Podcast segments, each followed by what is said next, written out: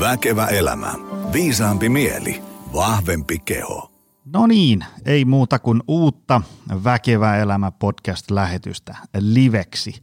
Meillä on tänään äärimmäisen mielenkiintoinen tematiikka. Eli me puhutaan tänään vähän niin kuin, voisiko tätä kutsua liikunnan historiaksi. Tämmöistä niin kuin, miksi liikun? Minkä takia meillä on tänään liikunnan ö, yhteydessä tämmöinen meno kuin meillä tänään on ja mitä se on ollut aikaisemmin ja niin edespäin. Tämä on sen takia tosi mielenkiintoinen. Mä itse historiasta kiinnostunut valitettavasti vasta nyt tässä niin kuin kypsemmällä iällä, tässä niin kuin 35V ja plus. Et silloin kun sitä oli ö, valtion puolesta ilmaisella tarjolla eli koulussa, niin silloin se ei kiinnostanut yhtään ja sitten kun meni lukiosta yliopistoon lukeen teknisiä aloja, niin eihän siellä historiasta mitään tullut. No, mutta nyt kun on, on katsellut dokkareita ja lukenut kirjallisuutta ja jutellut itse viisaampien kanssa, niin ää, on ymmärtänyt, että tämähän on ihan hirvittävän mielenkiintoista ja tähän niin kuin erinäisiin teemoihin, aina kun puhutaan nykyhetkestä ja historiasta, niin liittyy aivan valtava määrä erilaisia väärinymmärryksiä ja, ja, ja niin edespäin. Ähm, lyhyt kaupallinen tiedote. Meillä on kasa erinomaisia verkkovalmennuksia osoitteessa optimalperformance.fi niin, että ne voi aloittaa heti. Eli ei tarvitse siis odottaa mitään tiettyä päivämäärää, deadlinea, vaan voi, voi mennä heti podcastin jälkeen osallistumaan ja pistää elämäntaparemonttia käyntiin ynnä muuta sellaista. Mutta, mutta me juttelemme tänään, mitä liikuntakulttuuri tarkoittaa, mitä liikunnalla on tarkoitettu eri aikoina, miksi me liikutaan, miksi me ollaan liikuttu eri aikoina ja niin edespäin, ja, terveyskeskustelusta ja mistä ikinä. Me tuossa päivän vieraiden kanssa ennen lähetystä vähän jutusteltiin, ja, siinä tuli itselle jo aha-elämyksiä, ja, ja koin tällaisen herätyksen, että, että ehkä mun ei tänään kannata olla hirveän vahvasti mitään mieltä, koska todennäköisesti olen, olen väärässä. Mutta, mutta otetaan päivän vieraat langoille. Lotta Vuorio ja Arto Tiihonen. Tervetuloa. Kiitos. Kiitos paljon. Hei, ähm, tänään on langalla paljon ihmisiä, jotka ei tiedä yhtään, ketä te olette. Kertokaa vähän, minkälaisella lihaksilla ja CVllä te olette tänään juttelemassa päivän teemasta nimeltä Miksi liikun? Aloitetaanko vaikka Lotta, kerro sä. Tehän näin. Kiitos Joni, kiva päästä tänne vieraaksi. Tosiaan nimi on Lotta Vuorio ja mä muutin äh, tai siis jos lähdetään siitä, että minkä takia mä nyt oon täällä, niin on siis tosiaan historian väitöskirjatutkija Helsingin yliopistolla. Muutin 2014 tänne opiskelemaan ja 2019 valmistuin maisteriksi ja, ja tota, on ollut siis kiinnostunut liikunnan historiasta, urheiluhistoriasta, mutta nimenomaan jos mietitään, että urheiluhistoria, tämmöistä vaikkapa jalkapallohistoriaa ja kaikki tämmöisiä urheilulajien historiaa on tutkittu aika paljon, niin mun se keskittyminen ja kiinnostus on enemmän sitä, että minkä takia ihmiset on niin kuin arkielämässään liikkuneet ja millä tavoin. Ja tällainen ö, terveysajattelu, mitä hyötyy liikunnasta on, ja toisaalta kaikki muu hyöty, minkä takia liikunta on nähty merkityksellisenä. Kaikki tällaiset aspektit, niin näistä mä oon ollut tosi kiinnostunut. Ja mun tutkimusajankohta on 1800-luvun Britannia, varsinkin Englanti. Ja tällä hetkellä tosiaan teen väitöskirjaa, minkä pitäisi 2024 valmistua. Nyt se on hyvä sanoa tähän ääneen, niin katsotaan sitten parin vuoden päästä, että miten menee. Tämän tulevan väitöskirjan nimi on Moving Bodies, Materiality, Senses and Exercising in 19th Century England. Eli siinä on sitten keskeistä tällainen kehon ja liikunnan historia ja materiaalisuus. Mua kiinnostaa tosi paljon myös tämmöinen aistihistoria, miltä se liikkuminen on tuntunut, mitä erilaisia vaikutuksia liikunnalla on koettu olevan kehoon kuitenkin – vuosisata, milloin esimerkiksi työtavat ja tällaiset muuttuu, mikä vaikuttaa sitten siihen, että miten se oma keho koetaan ja mitä tarvetta sille liikunnalle nähdään. Toisaalta myös tilallisuus, se, että missä ihmiset on liikkuneet ja minkä takia. Ja ylipäätään se merkityksellisyys, että mitä, mitä syitä ihmiset antaa sille, että miksi he liikkuu. Ja tätä mä sitten tutkin tämmöisellä muodin mukaisesti intersektionaalisella lähestymistavalla, eli Siis suomeksi sanottuna huomioin siinä sukupuolen, luokan, iän ja ylipäätään tämmöisen kehopystyvyyden, että missä, missä kunnossa ihmiset on pystyneet liikkumaan. Ja siinä sivussa mä sitten pidän tämmöistä menneisyyden jäljillä podcastia, historia-aiheista podcastia, missä sitten aika isolla pensselillä mietitään eri historiaa ja menneisyyteen liittyviä teemoja, niin se on ollut tosi mukava projekti tehdä. Kiitos. Entä Arto? Ensin, ensin mä ihmettelen, että eikö kaikki tunne Lottaa. ne, muuten, ne kuulijat, jotka äh, kenties jostain on tuttu äh, nimi ja varsinkin niin kuin kasvot on varmasti tuttu. Sähän oot tuossa meidän Gymillä hommissa, eikö Kyllä, vaan? kyllä, just näin. Että OP-centerillä kaikki ne. treenit, äh, ehkä voi silleen sanoa, että just, että minkä takia nyt liikuntahistoria kiinnostaa, niin, niin se, että urheilen kanssa itse tavoitteellisesti, niin, niin tota, OP-centeriltä mut löytää todennäköisesti vähintään joka toinen päivä siellä treenaamassa. Niin ja sä unohdit mainita, että sä oot huippuerotuomari. Mm, sekin mm, vielä. Jalkapalloerotuomarina, kyllä. Joo, mutta tota, voin tietysti itsestä kysyä, että eikö kaikki tunne mua, mua, mua mukaan. Tuntuu, tuntuu siltä, että kun menee, menee liikuntapiireihin, niin kyllä, kyllä aika iso osa tuntee kuitenkin.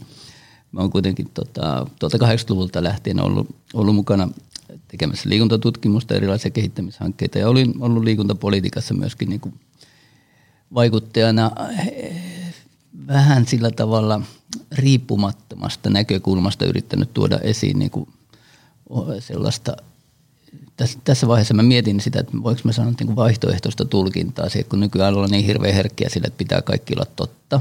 Mutta oikeasti niin Lotta esimerkiksi tuossa tekee vaihtoehtoa sille, mikä on nykyinen historian tutkimus, tuottaa uutta ja oikeastaan kaikki tutkimus yrittää tehdä uutta vaihtoehtoa sille, mikä on nyt olemassa oleva. Että, että mä ensin, ensin haluaisin varoittaa siitä, että, että kun mä suhtaudun tässä kohtuullisen kriittisesti siihen, mitä me ollaan tehty liikuntakulttuurissa viimeisten 3-40 vuoden aikana – ja, ja monet ajattelee, että hei, tämähän on kaikki on totta, mitä meillä on tehty. Me tehdään vaan sitä, mikä on tutkimukseen perustuvaa.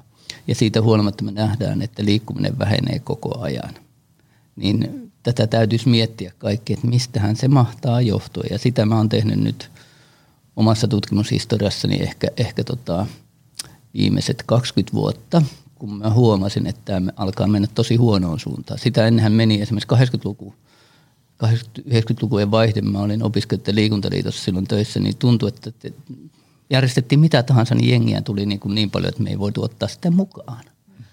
Puhuttiin uuden liikuntakulttuurin tulosta.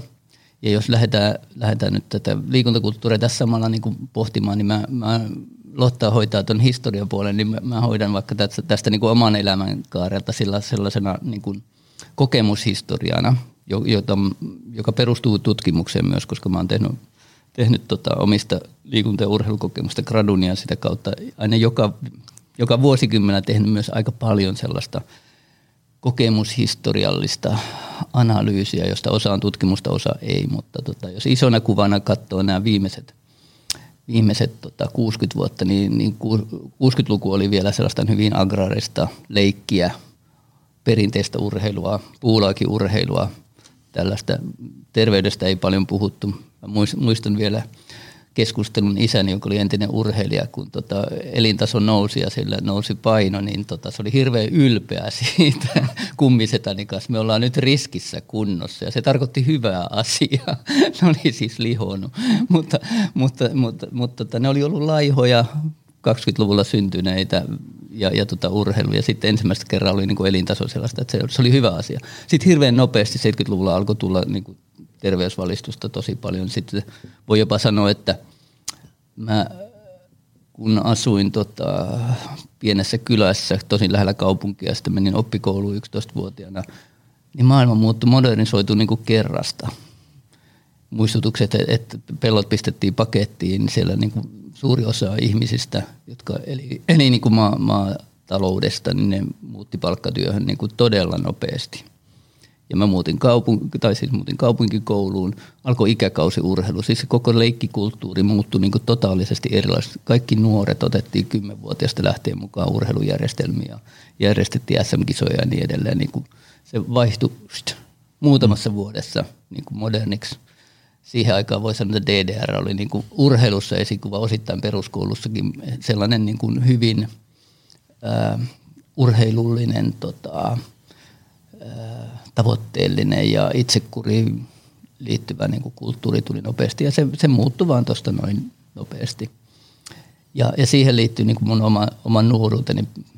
Hiihdin ja pelasin jalkapalloa ihan, ihan hyvällä tasolla niin kuin junioreina.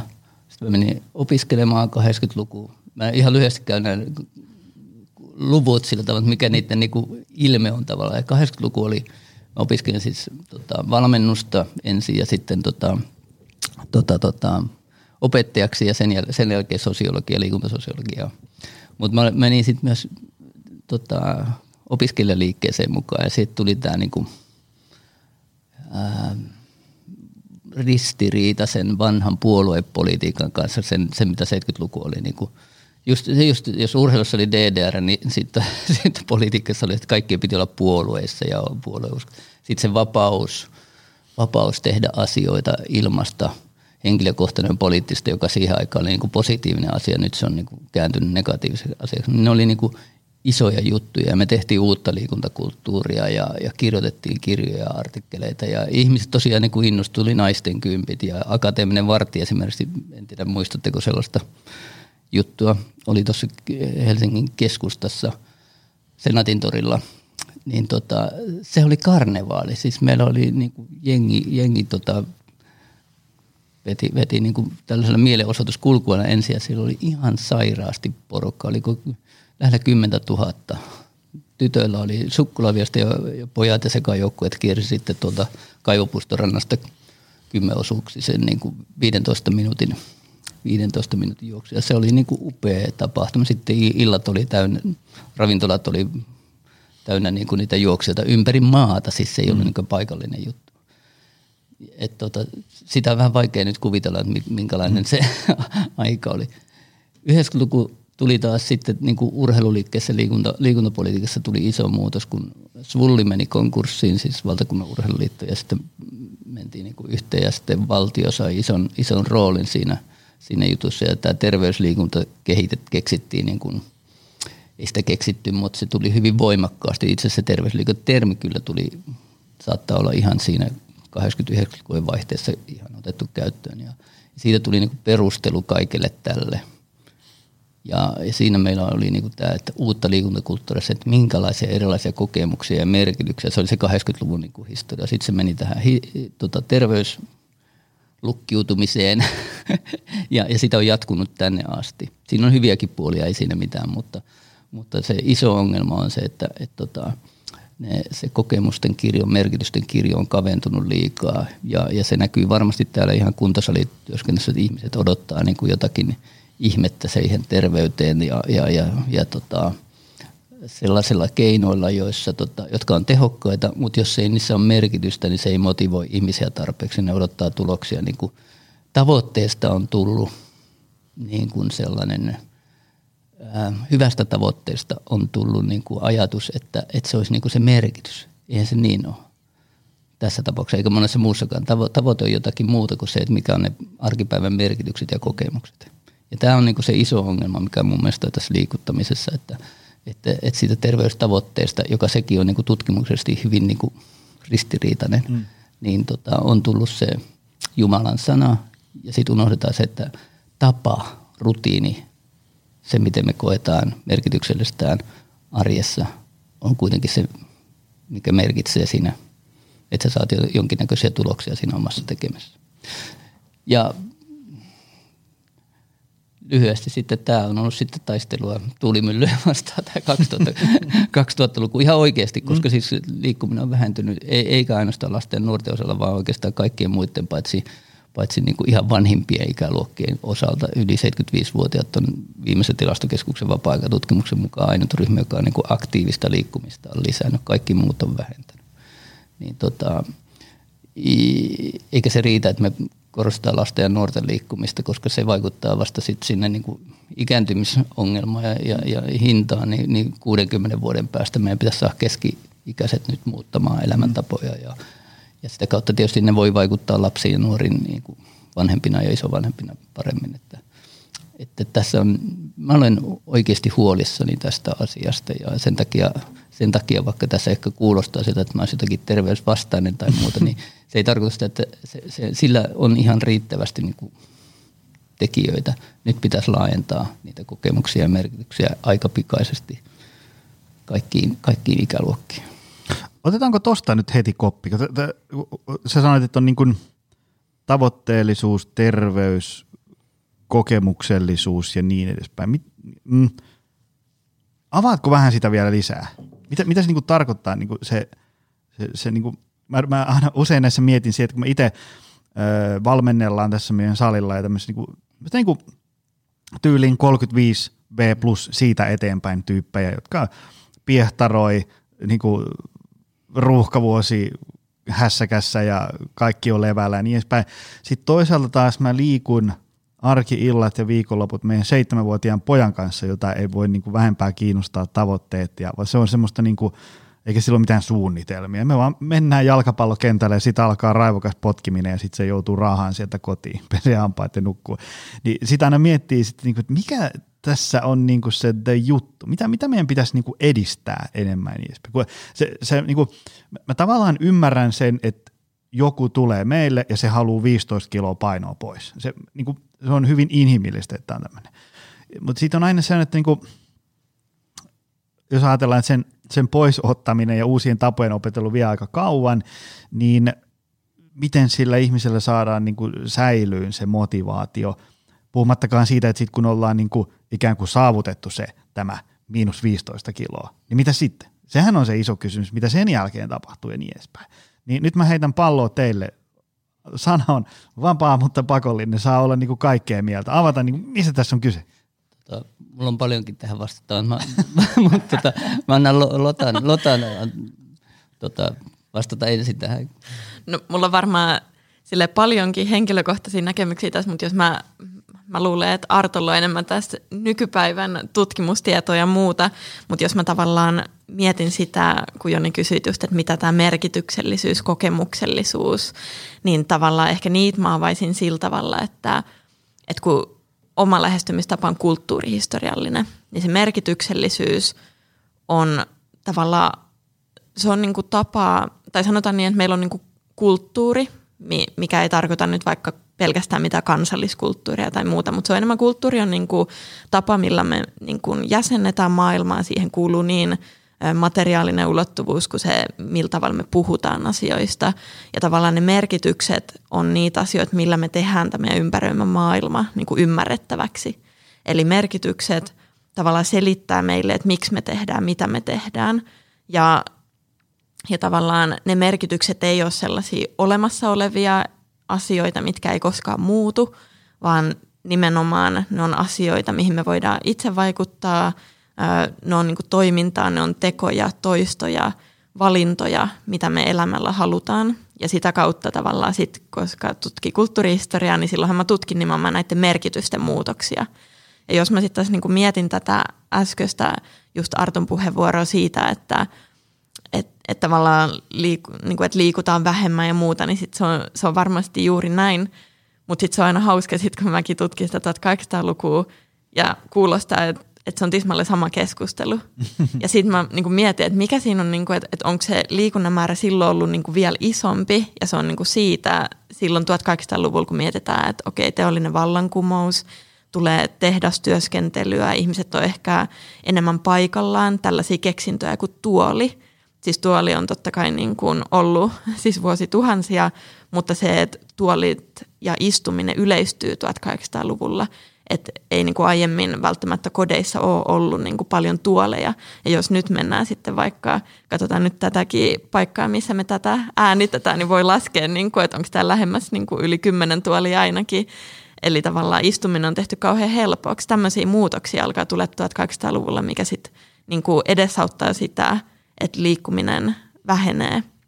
Ja, ja tavallaan silloin oltiin tosi, tai tavallaan sitä, mä oon aika paljon tämmöisiä liikunta, liikuntaoppaita ja muita, niin he on niin kuin kauhean huolissaan niissä liikuntaoppaissa just siitä, että tällainen ää, ihmiskeho rapistuu ja, ja liikkumisen määrä vähenee ja mitä kaikkea huonoa sillä niin kuin saadaan aikaa. Eli silloin esimerkiksi sitä liikkumista, niin sen merkitykset tavallaan rakentuu ö, hyvin vahvasti siihen, että se on niin kuin tavallaan se, että on hyvä kuntoinen, niin se on tietynlainen kansalaisuustaito. Se, että nyt saadaan, niin kuin, totta kai tämä aika tämmöistä ideaalia puhetta, mitä mä oon tutkinut, ää, mutta että saadaan niin kuin, tavallaan tämmöinen englantilainen kansakunta nousuun. Ja tämä on aika tämmöinen niin kuin yleiseurooppalainen ilmiö, että mäkin just tätä podcastia varten sit vähän kurkkasin niin kuin Suomen osalta, niin siellä on esimerkiksi jo 1860-luvulla julkaistu tämmöinen harjoittelun tämmöinen voimisteluoppi, ja kaikkea, tämä on niin tämmöinen isompi ilmiö myös silloin ollut ylipäätään tämän liikuntakulttuurin rakentaminen. Ja siihen liittyy just myös tämä aiemmin mainittu just kokemuksellisuus. Ja miten mä kuvaisin sit sitä kokemuksellisuutta, niin tavallaan siihen liittyy hyvin vahvasti käsitykset kehosta, koska tämmöinen on kauhean innostunut nyt tämmöisestä ää, filosofi Morris Merleau-Pontin ajatuksista – ja hän taas siis jo niin kuin 1960-luvun ajattelua. Ja hän toteaa näin, että tavallaan, että, että me ollaan väistämättä maailmassa meidän kehojen kautta.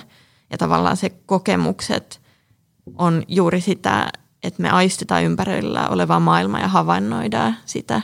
Ja siihen sitten taas liittyy myös tämä merkityksellisyys, että miten, miten me selitetään sitä, mitä me havainnoidaan ja aistetaan. Tämä on nyt aika tämmöistä niin diippiä, mutta se on niin kuin hyvä silleen niin kuin ymmärtää, että just tätä kautta vaikka niin kuin se puhe voi olla näennäisesti kanssa samaa, että liikunta vähenee ja, ja, ja niin kuin, ä, ihmisten pitäisi liikkua enemmän ja voi, että nyt niin kuin, varsinkin 1800-luvulla he pelkästään sitä, että kehoista tulee semmoisia niin vääristyneitä, on tämmöisiä kaiken näköistä korsetit pistää naisten selät aivan kieroon ja niin kuin tämän tyyppisiä niin kuin huolenaiheita, niin niitä on tosiaan niin kuin nykyäänkin – niin sitten voi niinku pohtia, että mikä siinä on sitten todellisuudessa ehkä niinku muuttunut.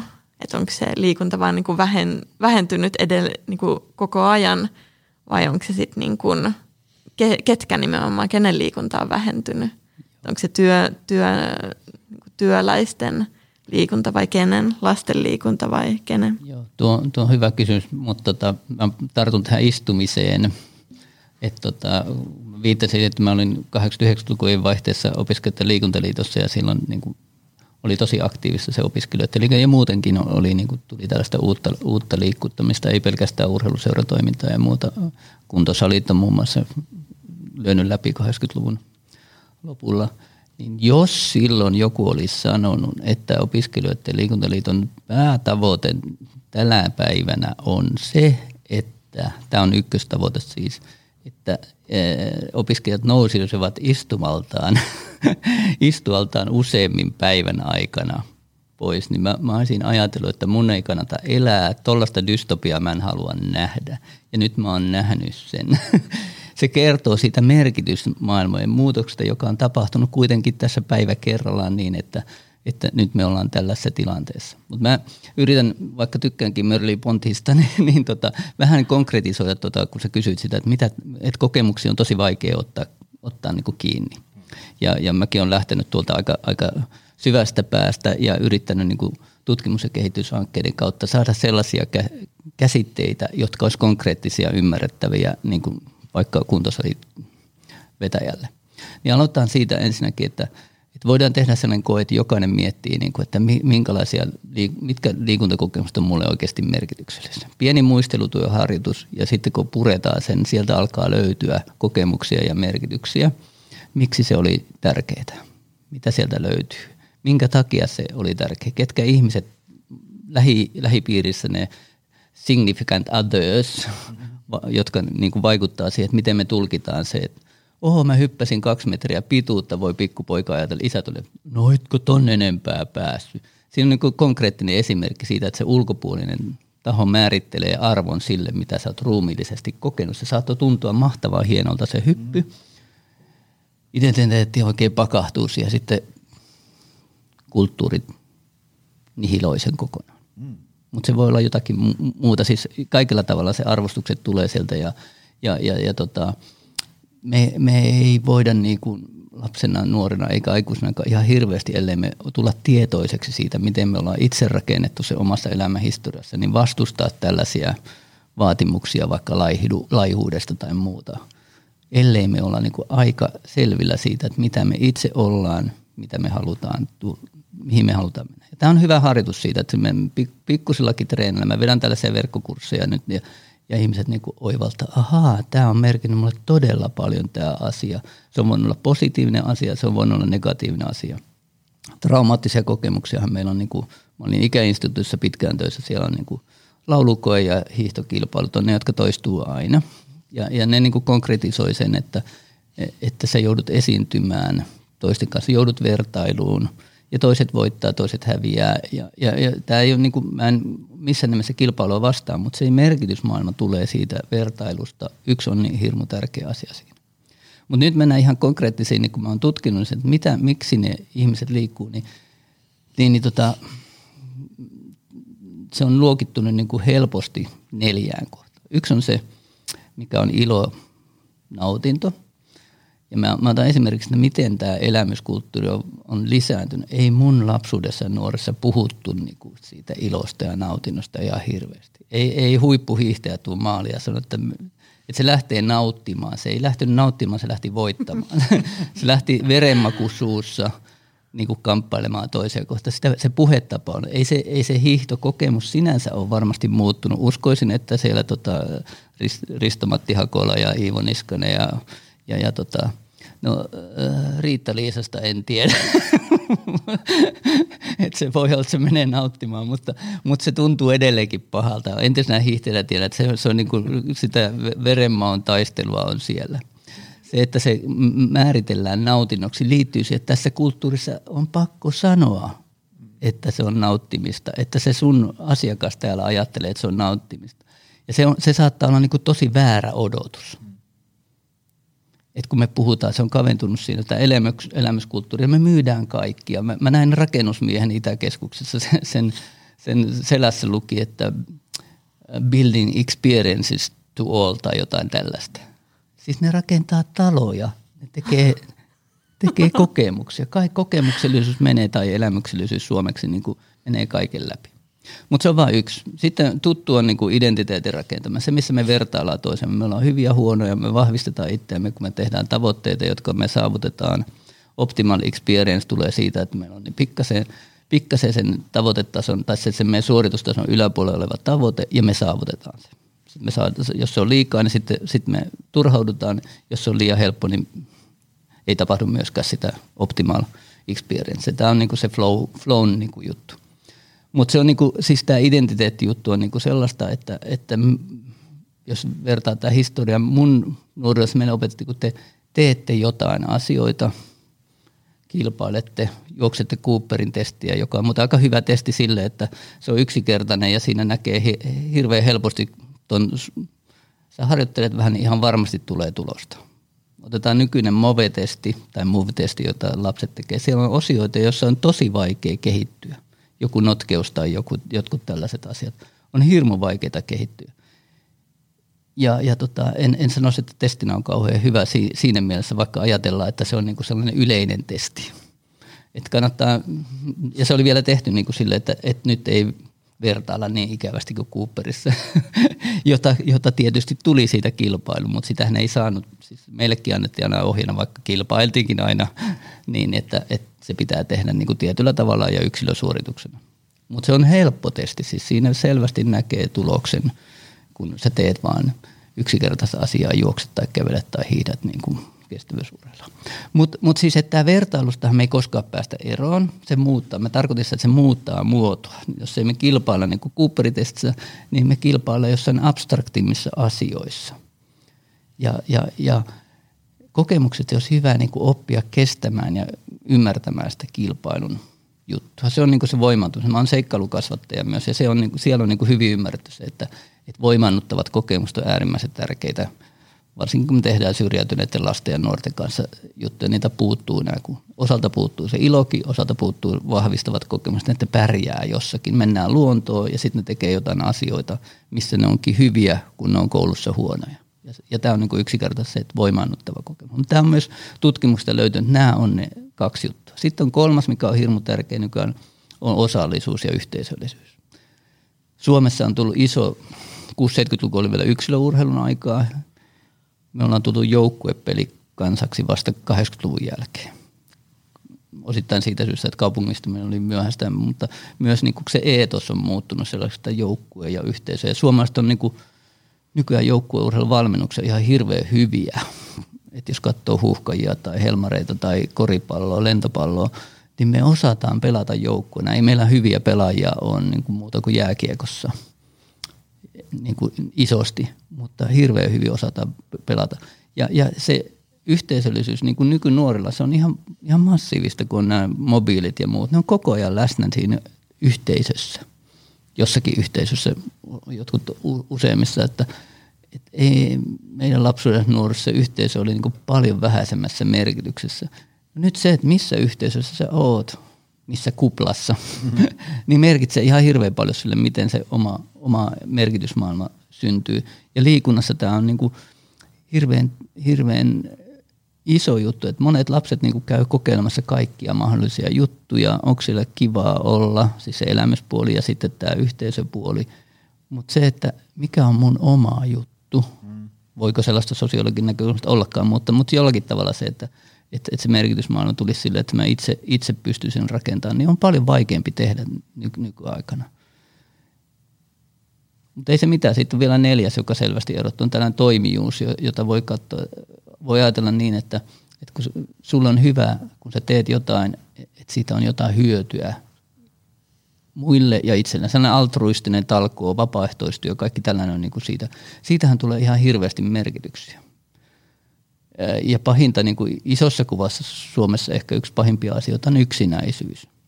Ja, ja sen yksinäisen yksi, yksi niin kuin tekijä on se, että ei ole mahdollisuuksia tehdä toisille hyvää. Ei voi tuntea itsensä tarpeelliseksi. Tämä on se hyvinvointivaltion niin kuin musta puoli, että, että se kolmannen sektorin, siis vapaaehtoistoiminnan, se, että me tehdään niin kuin altruistisesti toiselle juttuja, on vähentynyt. Tai siis no, se, sekin on vähän vaikea sanoa, miten se on vähentynyt. Siis urheiluseuroissahan toimitaan yhä enemmän vapaaehtoisia, mutta se on aika, se on vähän erilaista. Hyvää kyllä, ei siinä mitään, mutta, tota, mutta sellainen ajatus, että, että naureskin tuossa, kun mä tein, tein latuja ennen kuin ladut tuli, että ja, ja yksi toinenkin kaveri niin tota, teki latuja ja sitten mietittiin, että onko tämä noloa, siis miten niin noloa. Me tehdään toisille latuja täällä, kun ei ole vielä latukoneet tullut, että et, et ei lapsena olisi voinut kuvitellakaan, että on noloa se, että tekee toisille jotain hyvää. Niin tässä, tässä taas niin kuin huomaa se, että miten kulttuurit muuttuu ja mun mielestä tällaisia asioita, hyviä voimaanottavia asioita yksilötasolla ja yhteisötasolla pitäisi kehittää – koska jos me katsotaan, mä oon tutkinut sellaisia, jotka liikkuu paljon, niin näkee niin kuin omassa liikunnassa nämä kaikki. Ne löytää iloa, identiteetin vahvistamat osallisuutta ja toimijuutta. Ja silloin on kyllä ihan varma, että sellaista lajia tyyppiä ei lopeta ikinä, jos se saa nämä kaikki. Lähellekään kaikista lajeista ei saa, vaikka harrastaisikin, niin saa näitä kaikkia. Mutta se on mahdollista niin kuin kehittää sitä omaa harrastustaan niitä, että sieltä löytää. Niin kuin, esimerkiksi hiihtohan on, niin kuin, oli mulle, tai onhan se on ollut, ollut niin kuin Siis se toimijuus on vähän vaikeaa, mutta mä oon niin tänäkin vuonna voidellut ihmisten suksia tuolla laduilla, opettanut hiihtämään niin kuin tyyppejä, kun sinne on tullut niin kuin tyyppejä, kun mä näen, että ne ei ole koskaan hiihtänyt. Niin, niin tota, ne on ollut tosi onnellisia, että joku tulee neuvoon vähän jotain. Mm. Et, et silloin sitä saa itselleen enemmän. Nämä on niin kuin kaikki ulottuvuudet tärkeitä silloin, kun me vahvistetaan sitä omaa merkitysmaailmaa tehdessämme mitä tahansa, opiskellessamme työtä – ja, mutta yhtä hyvin liikuntaa. Tämä niin kuin konkreettisesti, nämä on aika konkreettisia juttuja kuitenkin, kun ne tajuaa. Toi ilo ja hauskanpito on myös semmoinen, mikä, mikä näkyy siellä, siellä mun aineistossa, että, että siellä painotetaan hyvin vahvasti sitä, että, että se liikunta on jotain sellaista, mikä ei ole ainoastaan niin kuin kehon – just tämmöistä niin kuin biologista terveyttä mm. niin kuin kehon näkökulmasta, vaan se on nimenomaan myös sitä mielenterveyttä, mikä liittyy myös just tähän Arto mainitsemaan tähän identiteettiin ja siihen, että kuka minä olen Joo. ja muuta. Että tavallaan että se ilo ja hauskanpito pitää olla niin kuin aina mukana siinä, jotta se on myös niin kuin mielekästä ja, ja sellaista tavallaan edistää sitä kokonaisvaltaista hyvinvointia. Tämä on aika hauska tavallaan, että, että kun nykyään on tosi vahvana tämmöinen puhe just tästä kokonaisvaltaisesta mm mielen ja kehon hyvinvoinnista. Että tota, niin tämä ihan sama puhe kyllä löytyy niin kuin parisadan vuoden takaa. Ja siellä, silloin sitten tässä oltiin esimerkiksi huolestuneita siitä, että, että kun oli paljon niin kuin vaikka sukupuolen näkökulmasta rajatumpaa se, että, että semmoinen niin kuin idealisoitu käsitys tämmöisestä varsinkin niin kuin yläluokkaisesta naisesta, tytöstä on hyvin tämmöinen hillitty ja fragile, tämmöinen hauras, hauras nainen, niin hänelle ei sitten sopinut esimerkiksi tämmöinen just lapsellinen leikkiminen ja riehuminen tavallaan just tämän liikunnan muodossa, vaan niin kuin enemmän semmoinen, että ollaan paikallaan just siinä, niissä hienoissa vaatteissa ja muuta, niin sitten taas sen ajan niin kuin just nämä lääkärit ja sosiaalireformistit ja muut oli kovin huolissaan siitä, että ei, että kyllä tyttöjenkin pitää päästä mm. juoksemaan, että yksikin tämmöinen sosiaalireformisti kirjoitti, että hän vaimonsa kanssa oli kävelyllä ja katsoi kodin lähellä olevan tota, koulun pihalle ja näki, että miten pojat leikkii ja riehuu, mutta tytöt vain kävelee käsi kädessä, että, että kyllä niin tyttöjen pitää yhtä lailla saada riehua ja leikkiä ja pitää ääntä. Sitä pidettiin myös tärkeänä, että se on niin keholle hyväksi just tämmöinen melun pitäminen ja, ja muu tällainen hauskanpito on tosi hyvä esimerkki just sitä merkitysten muutoksesta, että nyt, nyt niin vaaditaan oikeastaan vaan sitä iloa ja hauskuutta, että kyllä. ne muut on hävinnyt sieltä ja, ja ei, mm. ei sitä nyt Suomessakaan kauhean kauan, että kyllä vielä 6-70-luvulla niin vanhat ihmiset varsinkin niin piti, piti urheilemista. Mä otan sieltä vielä sitä omalta, omalta kylältä, kun mun isä urheili ja leikki meidän lasten kanssa, niin kyllä siellä ne maa, maa, niin kuin maanviljelijä ihmiset että aikuinen mies leikkii lasten kanssa, niin onhan se nyt ihan käsittämätöntä. Että olisiko jotain muuta merkityksellistä. Liikuntasosiologian ensimmäinen professori vielä elossa oli vaikka Levi Heinillä, niin muistaakseni vir- virkaanastujas puheessakin niin kuin muotoili sen jotenkin niin, että, että tällainen niin kuin merkityksetön asia kuin urheilu ja niin kuin yhteiskunnallisesti merkityksetön asia urheilu on niin kuin otettu, otettu oikein oppiaineeksi, niin onhan tämä vähän outoa ja, ja puhuttiin niin 5-60-lukujen vaihteesta. Ja, ja, ja sitten jos ajatellaan sitä, että miten se urheilun merkitys, siis ammattilaisurheilu ja kaikki tämä business, kuntosalitoiminta, se, sehän on niin, niin kuin tosi lyhytaikaista. Et, et 60-luvulla sitä oli tosi vähän ja sitten nyt, nyt se on niin kuin, kukaan ei enää kyseenalaista, että tämä on teollisuutta niin kuin tämä juttu. Et silleen niin kuin yhteiskunta muuttui niin, niin, että se rakentaminen ja, ja muu joka oli silloin se tuota, tuotannon tekijä, niin on tänään immateriaalisella puolella ja, ja, ja ruumiillisessa ja urheilussa. Ja, niin, ja, ja sekin kertoo sitä, että, että miten täytynyt niin kuin merkitys, yhteiskunnallinen merkitys muuttuu ihan valtavasti 60 vuodessa. Kyllä. Tuli vielä mieleen just näistä kuntosaleista tämmöinen tutkija kuin Erik Schalin, hän on 2015 kirjoittanut tämmöisen aika, aika hauskan yleis, yleistajuisen niin kuin kirjan kuntosalien historiasta. Suosittelen, se on aika hauskaa. Lähdetään ihan antiikista liikkeelle ja tämmöinen, että miten eri aikoina, mitä kuntosali on pitänyt sisällään. Ja, ja hän on jaotellut syitä just liikkua kuntosaleilla. Ja mun mielestä se on aika hyvin, niin kuin voi olla sovellettavissa myös muuhun liikkumiseen. Mutta siinä niin kuin nähdään kolme syytä. Et ensimmäinen on tämmöinen funktionaalinen – se, että siitä liikkumisesta on jotain hyötyä ja siitä kehittää, niin kuin, että sä liikut ja parannat sun kuntoista varten, että sä voit niitä taitoja käyttää jotain muuta toimintaa varten. Sehän näkyy esim. 1800-luvulla siinä, että, että niin kuin, siis pelättiin, että, että esimerkiksi Britannia armeija niin kuin, tota sotilaiden kunto heikkenee, niin tavallaan, että, että piti just kehittää sitä kuntoa, jotta – jotta sitten niinku sotilaat, sotilaat on paremmassa kunnossa ja sitä kautta armeija on vahvempi. No sitten toinen syy, tämmöinen terapeuttinen, se, että ihmis, ihmiset liikkuu niin, että, että he edistää sitä hyvinvointia kokonaisuudessaan, just tämä mielikehoyhteys, mutta silloin niin ulkonäkö on ainoastaan sivutuote, esimerkiksi just vaikka ää, lihaksikkuus tai muu tällainen. Ja sitten on kolmas tämä esteettinen, mikä on sitten taas just tätä niin kuin bodybuilding-kulttuuri, mikä alkaa silloin niin kuin 1800-luvulla tämmöisen niin kuin sirkustaiteilun tämmöisen myötä, kun alkaa tämmöiset voimamieskisat ja, ja Eugen Sandow on yksi tämmöisiä ensimmäisiä kiertäviä taiteilijoita Euroopassa, kun kävi pullistelemassa lihaksia siellä ja täällä. Että tavallaan jos miettii näitäkin kolme, niin onhan tämäkin todella kapea. Se, että joko liikutaan niin kuin semmoista just hyvinvointiterveys tai sitten just tämmöisiä aika tämmöisiä niin kuin yhteiskunnan kannalta just tämmöiseen kansalaisuuteen, isänmaallisuuteen liittyviä asioita, kuten vaikkapa armeija, tai toisaalta sitten naisten osalta silloin ajateltiin, että naisten täytyy olla hyvässä kunnossa, jotta he voi synnyttää terveitä lapsia, mikä taas sitten taas edistää sitä niin kuin kansakunnan ja tällaista niin kuin yhteisöä.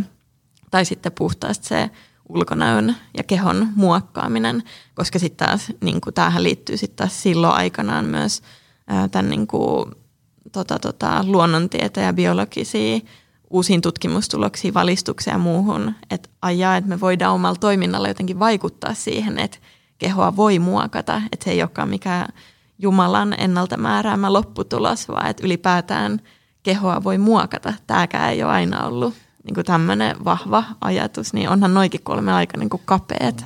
Jos, jos tämä niin vie konkreettisesti omaa elämän historiaa, kun mä pelasin jalkapalloa ja hiihdin 70-luvulla ja kuntosalit, kuntosalit tuli, niin mitä me tehtiin siellä? Samaan aikaan tämä, niin se bodybuilding kulttuurin mukana tuli se niin oheisharjoittelu. Sitten me treenattiin niin kuin ihan totaalisen väärin. Isoilla painoilla, hirveitä lihaksia. niin kuin kumpaakin laji, se oli tosi huonoa. mutta, mutta siitä innostuttiin, että aina oli kisat siitä, kuka nostaa penkistä eniten ja miten paljon tota, tota, tota jalkakyykyssä ja, ja, ja niin edelleen. Et ne oli niin, kuin niin kaukana siitä lajin vaatimuksesta siinä oli niin kuin se just, että työ, työ, työtä. Sama, saman se ei koskenut niin kuin ollenkaan niin kuin työelämää, että, että nämä Schwarzeneggerit ja muut oli niin kuin ihailukohteena. Ja, ja, ja, ja tota, mutta tässähän tapahtui niin sellaista muutosta, että yhä enemmän niin se kuntosalitoiminta yrittää mennä, niin on niin funktionaalista suhteessa siihen, että mitä ihminen tarvitsee arkielämässään. Ja, ja samoin niin eri lajeihin tehdään todella niin tarkkoja ja hirveän hyviä niin harjoitteita. Ei, ei tulisi niin kuuloonkaan sellainen niin yleis massa kaiketi.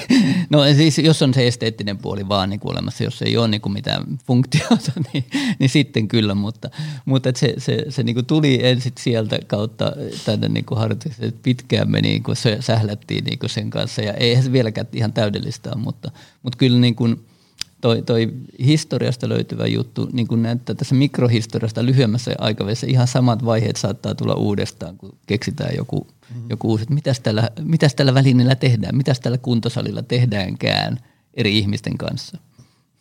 Ai että kun on mielenkiintoista. Tota, äm, nyt kun te, teillä on niin kuin huomattavasti äh, laajempi näkemys siihen, että vaikka että mitkä liikuntamuodot on ollut suosittuja, niin äm, nyt, nyt jos ajatellaan, että se jengi on kuunnellut vaikka tätä podcastia kaksi vuotta, niin sitten niin no, no kuntosalihan se on ja sitten käydään vähän lenkillä ja koitetaan kerryttää askeleita ja niin edespäin. Mutta sitten äm, teillä kun on aavistuksen niin kuin, niin kuin pidemmän aikavälin näkemys siihen, että mikä on niin kuin ollut suosittua ja, ja miten näihin on niin kuin suhtauduttu ja mitä niistä on puhuttu ja niin edespäin. Niin mit, mitä niin kuin, niin tämän podcastin kuuntelijat on ehkä vähän kuntosali, sitten joku kestävyysliikunta ja arkiaktiivisuus, joku niin kävellään töihin ja takaisin niin edespäin orientoituneita. Mutta niin mitä meidän niin pitäisi niin isossa mittakaavassa ajatella, että mikä on niin kuin tämän, tämän podcast-kuulijajoukon ulkopuolella ollut aikojen saatossa se the juttu? No ehkä jos, jos mä mietin nyt, al, aloitan siitä 1800-luvusta, koska se on mulle niin tutuin, niin ehkä semmoinen isoin tiivistys on se, että silloin ylipäätään aletaan ehkä selkeämmin hahmottelemaan sitä, että mitä eri lajeja näitä on. Et toki niin kun voidaan puhua vaikka niin kävelystä, juoksusta, tämän tyyppisistä asioista, ää, luistelu, niin kuin mitä kaikki näitä on. Ja näitä on niin ollut siis ennenkin 1800-luvun totta kai ja pidemmän aikaa, mutta se, se mikä silloin niin kuin 1800-luvulla, kun aletaan niin kuin niin kuin tavallaan, että se liikkuminen tietyllä tavalla medikalisoituu, mikä tarkoittaa siis sitä, että sitä aletaan määrittelemään, mittaamaan, standardisoimaan.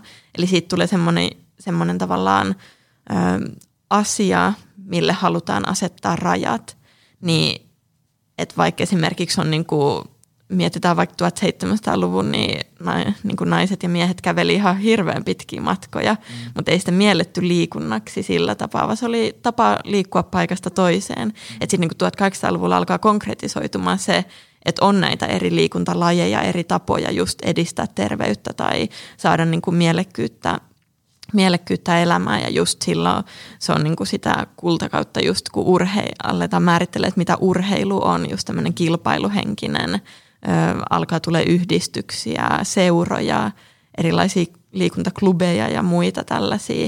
Että totta kai on sitten ollut niinku pallopelejä esimerkiksi, jalkapallo, rugby, sulkapallo. Kaiken sulkapallo varsinkin oli, niin jos miettii Brittein imperiumia, niin siellähän sitähän vietiin esimerkiksi Intiaa ja muuallekin, niin kuin löytyi tosi paljon kuvitusta siihen liittyen, keilausta.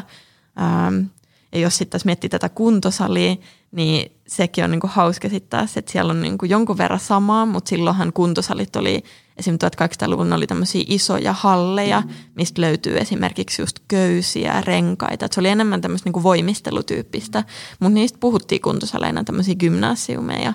Että siellä on niinku tosi monenlaista tota, liikkumista ja eri, erityyppisiä lajeja. Sitten nähtiin vaikkapa, että ainakin yhdessä oppaissa mun mielestä puhuttiin tämmöisiä horse exercises, totta kai yläluokan juttu, tämmöisiä niin hevosharjoitteluja, tai sitten puhuttiin purjehtimisesta. 1890-luvun lyö läpi pyöräily, varsinkin nais, se niin kuin, ä, tuli erittäin suosituksi niin kuin naisten tämmöisenä liikkumiseen ja urheilumuotona just tämä pyöräily. Ja siihen liittyy sitten taas kaiken näköisiä muita ilmiöitä, kuten just vaatetuksen tulevat muutokset, jotta siitä liikkumisesta tulee niin kuin käytännöllisempää, että semmoinen vannehame päällä on vähän, vähän vaikea hyppää pyörän selkää. Öö, mitäs kaikkea muuta. No sitten ehkä se, mitä, sit taas, mitä mä oon kiinnostunut ajattelee ja tutkin tässä vä- nykyisessä väitöskirjassa on niin kuin vähän laajemmin pohtia sitä, että mikä kaikki nähtiin liikuntana. Että semmoisia, mitä me ei voida ajatellakaan, vaikkapa laulaminen. Mm. Koska silloin niin kuin esimerkiksi ajateltiin, että laulaminen, siinä tulee niin kuin rintakehä, pallea, keuhkot, että niin kuin laulaminen ja äänen pitäminen, niin sekin edistää niin kuin terveyttä ja kehon hyvinvointia. Niin voidaanko me silloin laskea se liikunnaksi? Toisaalta sitten taas liikuntakasvatusoppaissa puhutaan esimerkiksi kylpemisestä. Se, että on niin kuin kylvyssä, kun veden nähtiin niin kuin fysiologisesti edi, niin kuin vilkastuttava ainevaihdunta ja muuta, niin voidaanko me ajatella, että kylpeminen ja tämmöisen ylipäätään vedessä oleminen, onko sekin liikuntaa? Mm. Tai sitten taas toisaalta just niin kuin kotiaskareita, kuten jotkut puusepän työt, ähm, naisilla vaikkapa puutarhanhoito tai tällaiset aktiviteetit, että nekin nähdään liikunnaksi. Että musta tuntuu silleen, että, että, että silloin niin kun, se oli aika niin kuin laaja, laajastikin voidaan pohtia, että mikä kaikki on liikuntaa. Ja ne on ehkä semmoisia asioita, mis, tai niin kuin mistä me puhutaan nykypäivänä sitten taas niin kuin arkiaktiivisuutena. Mm. Että no ota ne portaat, äläkä hissiä tai käy haravoimassa pihalla tai luo lunta tai muuta. Että niin onko nekin nykypäivänä liikuntaa. Mm. Että et niin kuin ylipäätään tosi monenlaisia erilaisia fyysisiä aktiviteetteja, mitä ihmiset teki. Ja totta kai täytyy muistuttaa, että vaikutti tosi paljon just se, että ketkä teki ja missä teki. Mitä Arto? Joo, mulla on tässä ihan hirveästi. Mä katsoin siellä kynäsauhua ja sulla on hirveä määrä tekstiä. Joo, eikö mä tota, mulla on just työn, työn alla tota, tota, tota, tehdä analyysiä vuoden 1991, 2002, 2017 tilastokeskuksen vapaa-aikatutkimuksesta ja sieltä liikuntalajien, liikunta- ja urheilulajien harrastuksesta. Nyt mä mietin, että nyt mä en muista kuitenkaan niin kuin riittävä, ihan riittävän tarkasti, mutta mä, mä yritän ensin ottaa vähän isomman kuvan. Niin siis kun Mä oon tehnyt myös ison selvityksen siitä, että minkälaisia käsitteitä me käytetään liikuntakulttuurista, liikunnasta ja urheilusta. Ja tehnyt siitä pienen, pienen ehdotuksenkin, että miten meidän pitäisi käyttää, koska meillä on ihan valtavasti termää. Siis esimerkiksi liikunta, käsitteitä, joissa niin kuin liikunta on yhtenä osana, oliko niitä 110 vai mitä niitä on. Ja, ja oikeasti niin kuin oli mahdoton sanoa, että onko näistä jotkut hyviä, koska niitä tarvitaan eri konteksteissa. Mutta selvää on, että me ymmärretään toisiamme niin kuin todella helposti väärin. Ja ihan ammattien mukaankin, siis fysioterapeutti puhuu ihan eri kieltä kuin liikunnanopettaja, vaikka luulisi, että ne on niin kuin ihan sama. Se liikunta tarkoittaa eri asioita ja, ja se, on, se on ihan luontevaa. Ja historiallisesti voisi ehkä sanoa, että se on mennyt jotenkin näin, että meillä oli 60-luvulla niin kuin urheilua, sitten keksittiin kuntourheilu, sitten tuli kuntoliikunta, kun liikunta löi läpi niin kuin liikuntatieteellisen kautta sitten, niin kuin se meni niin kuin, ja urheilu oli niin kuin liian rankkaa. Se menee niin kuin helpompaa, mutta kuntoliikunta.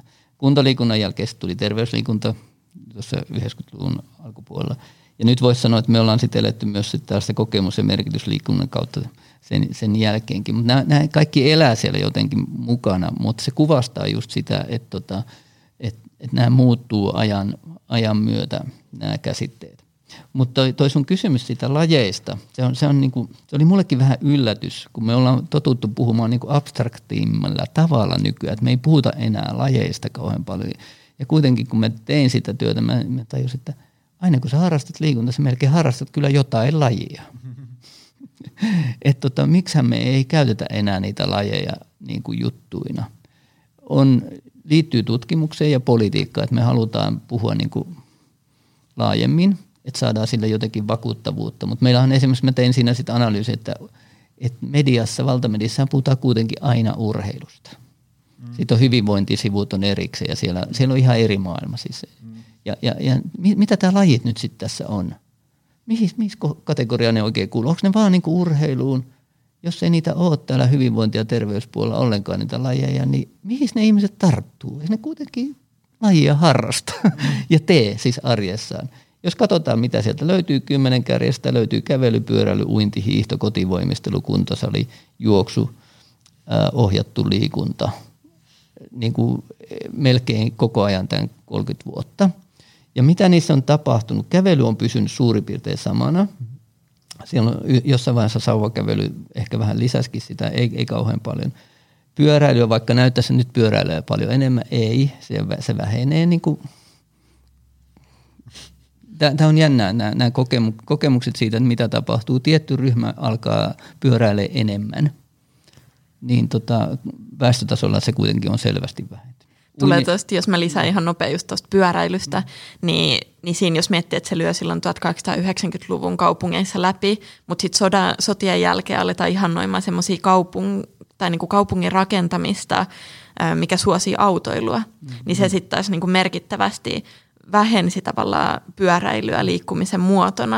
Joo. Ja sitä varsinkin sit, koska niin kun, sit jos miettii sukupuolen näkökulmasta, niin tavallaan se, että koska pyöräily oli naisille suositumpi liikkumisen muoto, että useimmin miehet ajo autoa, niin silloinhan niin kuin kaupunkisuunnittelukin menee niin kuin miehisen katseen ja näkemyksen mukaan. Joo. Ja sitten taas just tämä pyöräily unohdettiin nimenomaan, että mihin se, niin kuin miten naiset sitten liikkuu. Mm. Joo. Joo. Mutta tilastossa se, se hyvä puoli, että, että vaikka mä puhun kokemuksen merkityksestä sille itselle tekijälle, niin, niin useasti kokemus yleistettävänä saattaa olla todella harhainen. että, että nämä on yllättäviä. Uinti on myös vähentynyt. Mä oon, mä oon nyt ohjannut sellaisia opinnäytteitä, joissa yritetään lisätä niin kuin uintikeskusten liikuntapalveluja.